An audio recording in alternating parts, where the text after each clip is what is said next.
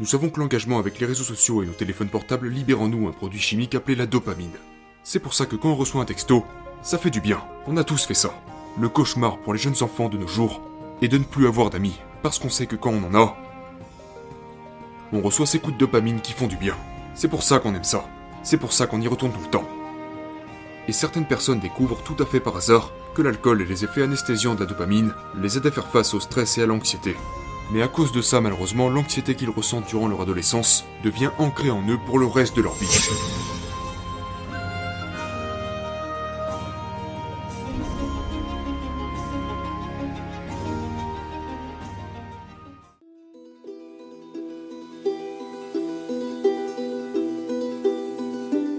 La génération que nous appelons les milléniaux, beaucoup d'entre eux ont grandi et ont été soumis à des stratégies parentales ratées. Vous savez, par exemple, on leur a dit qu'ils étaient talentueux.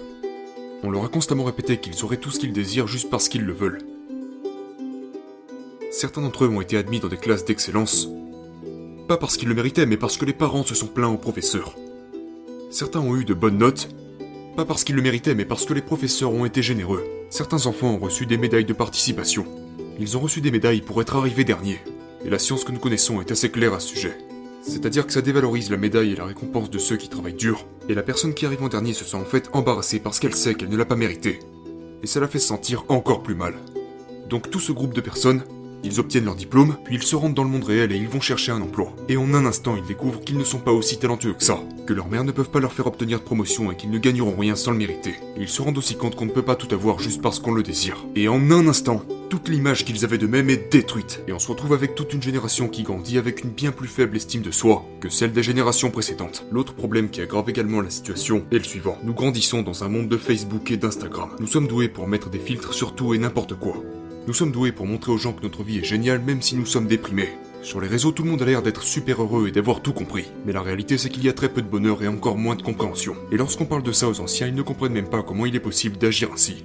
Vous avez donc toute une génération qui grandit avec une plus faible estime de soi que celle des générations précédentes. Ce n'est pas de leur faute. Ce n'est pas de leur faute. En fait, ils n'ont pas une chance. Maintenant, ajoutons à cela la technologie. Nous savons que l'engagement avec les réseaux sociaux et nos téléphones portables libère en nous un produit chimique appelé la dopamine. C'est pour ça que quand on reçoit un texto, ça fait du bien. On a tous fait ça. On se sent un peu déprimé ou un peu seul, et donc on envoie 10 textos à 10 amis différents. Vous savez, parce que ça fait du bien quand on reçoit une réponse.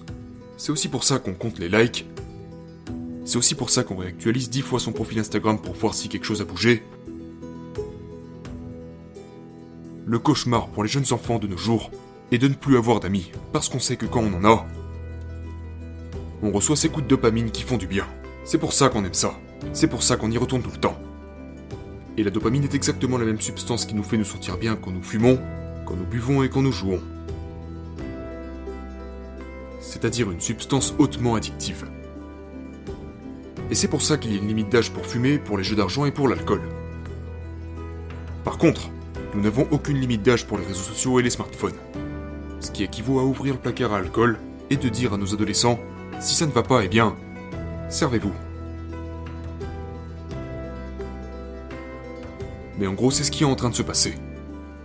Une génération entière a accès à un produit chimique très addictif appelé dopamine, par le biais des réseaux sociaux et des smartphones.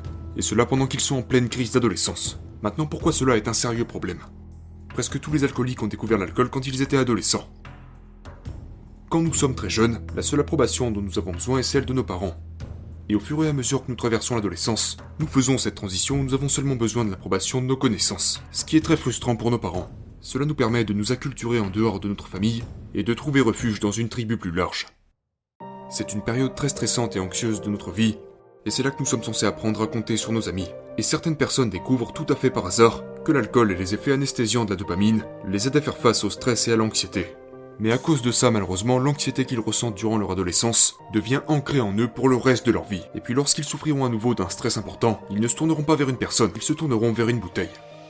Nous permettons un accès illimité à ces appareils qui libèrent de la dopamine, et du coup c'est en train de devenir une habitude. Et ce que nous voyons, c'est qu'en grandissant, beaucoup d'enfants ne savent pas comment former des relations solides et profondes. Ce sont leurs mots. Ils admettent que beaucoup de leurs amitiés sont superficielles. Ils admettent qu'ils ne se font pas mutuellement confiance et qu'ils ne peuvent pas compter sur leurs amis. Ils s'amusent avec leurs amis. Mais ils savent aussi que leurs amis les laisseront tomber dès que quelque chose de mieux se présentera à eux. Il n'y a pas ces relations solides et profondes parce qu'ils ne prennent jamais le temps nécessaire pour établir ces liens, et pire encore, ils n'ont pas de mécanisme d'adaptation, ils n'arrivent pas à gérer le stress. Donc quand un stress important commence à se manifester dans leur vie, ils ne peuvent pas s'en sortir. Et ils ne se tournent pas vers une personne, ils se tournent vers un appareil, vers les réseaux sociaux, vers ces choses qui offrent un soulagement instantané. La science est très claire à ce sujet. Nous savons que les gens qui passent plus de temps sur Facebook ont des taux de dépression beaucoup plus élevés que les personnes qui y passent moins de temps. L'alcool n'est pas mauvais, trop d'alcool est mauvais. Les jeux d'argent sont amusants, trop de jeux d'argent est dangereux. Il n'y a rien de mal à utiliser les réseaux sociaux et son smartphone. C'est l'excès qui pose problème. Si vous êtes assis à table avec vos amis, et que vous envoyez un texto à quelqu'un qui n'est pas là, c'est un problème. C'est une addiction. Si vous êtes assis dans un restaurant avec des gens avec lesquels vous êtes censé discuter, et que votre téléphone est posé sur la table, peu importe que l'écran soit vers le haut ou vers le bas, cela envoie clairement le message à ces gens que vous n'êtes pas concentré avec eux. Voilà ce qui se passe. Et le fait que vous ne puissiez pas ranger est l'indicateur de votre addiction. Si quand vous vous réveillez, vous regardez votre téléphone avant même de dire bonjour à votre copain ou votre copine, alors vous avez une addiction. Et comme tous les autres types d'addictions, avec le temps, ça va détruire vos relations. Ça va vous coûter du temps et de l'argent. Et ça vous pourrira la vie. Donc vous avez une génération qui grandit avec une très faible estime d'elle-même et qui ne sait en aucun cas faire face au stress. Et ils sont complètement impatients parce qu'ils ont grandi dans un monde de gratification immédiate. Vous voulez acheter quelque chose? Allez sur Amazon, ça arrivera le lendemain. Vous voulez regarder un film? Il vous suffit de vous connecter et de regarder votre film. Vous n'avez même plus besoin d'attendre un certain jour de la semaine pour pouvoir le regarder à la télé. Vous n'avez même plus besoin d'avoir certaines compétences sociales. Tout ce que vous voulez, vous pouvez l'avoir instantanément. Vous pouvez avoir toute la gratification immédiate que vous voulez, mais pas l'épanouissement dans votre travail et dans vos relations. Il n'y a pas d'application pour ça. Parce que ces choses-là passent par un processus lent, sinueux, inconfortable et désordonné. Je n'arrête pas de rencontrer ces enfants merveilleux, fantastiques, idéalistes, travailleurs et intelligents, juste fraîchement diplômés. Je m'assois avec eux et je leur demande Alors, comment ça se passe? Et ils me répondent Je pense que je vais démissionner. Et ils me disent Parce que je n'arrive pas à avoir d'impact. C'est comme s'ils se tenaient au pied d'une montagne et qu'ils avaient cette idée abstraite. Ce concept abstrait appelé impact qu'ils veulent avoir dans le monde, qui se trouve au sommet. Mais ils ne voient pas la montagne. Et maintenant je me fiche de savoir si vous montez la montagne rapidement ou lentement, mais le truc c'est qu'il y a quand même une montagne. Et donc ce que cette jeune génération doit apprendre, c'est la patience. Et que certaines choses qui comptent vraiment comme l'amour ou l'épanouissement professionnel, c'est un ensemble de compétences. Et toutes ces choses prennent du temps. Parfois, on peut accélérer certains de ces aspects. Mais le voyage global est long et difficile. Donc si vous ne demandez pas de l'aide et que vous n'apprenez pas les compétences qu'il faut, vous tomberez de cette montagne. Vous vous retrouverez dans les pires scénarios. Et on le voit déjà, l'augmentation du taux de suicide a drastiquement augmenté au cours des dernières années. Il n'y a jamais eu autant d'enfants qui ont abandonné l'école ou qui prennent des congés pour cause de dépression. C'est du jamais vu. Et le pire dans tout ça, c'est qu'on dirait que le meilleur scénario est de se retrouver avec une population entière qui grandit et qui traverse la vie sans ne jamais vraiment trouver la joie, sans ne jamais être profondément heureuse que ce soit à leur travail ou dans la vie. Ce seraient des gens qui se contentent de dire quand on leur demande Alors, comment ça se passe ton boulot? Ça va. Tu sais, comme hier. Comment ça va ton couple? Ça va. Vous savez, on dirait que c'est le meilleur scénario possible. Ce qui m'amène au quatrième point qui est l'environnement. C'est-à-dire que nous prenons ce groupe de jeunes fantastiques qui ont reçu un mauvais traitement et nous les plaçons dans des environnements d'entreprise qui s'intéressent plus à leur chiffre d'affaires qu'à leur environnement. Ils se soucient plus de leur propre gain à court terme plutôt que de la longue vie de ces jeunes gens, qui se soucient plus de leur argent que de leurs employés.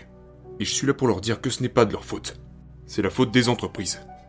C'est de la faute de ce manque total de leadership dans ce monde d'aujourd'hui, qui leur fait ressentir ce manque de confiance. Ces gens ont été malmenés. Et je déteste le dire, mais c'est de la faute des entreprises.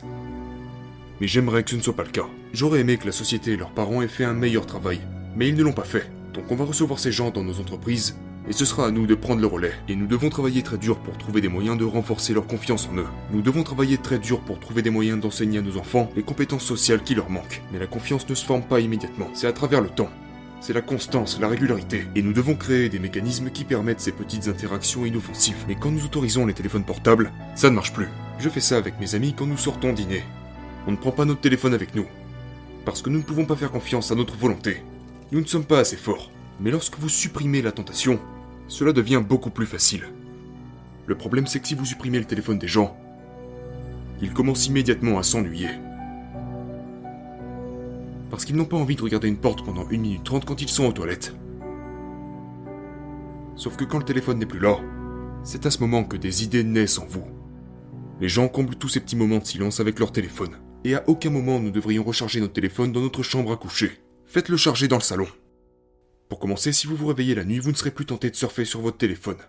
Parce que le téléphone n'est pas là, donc vous ne le ferez pas. Si votre téléphone est dans le salon, déjà vous pourrez dormir tranquille. D'accord, mais mon téléphone c'est aussi mon réveil. Écoute mon gars, un réveil ça coûte 8 euros. Je te l'achète si tu veux. Nous avons maintenant la responsabilité de combler ce manque et de venir en aide à cette incroyable et jeune génération à construire sa confiance, à apprendre la patience, à acquérir des compétences en communication et à trouver un meilleur équilibre entre la vie et la technologie parce qu'honnêtement, c'est la bonne chose à faire.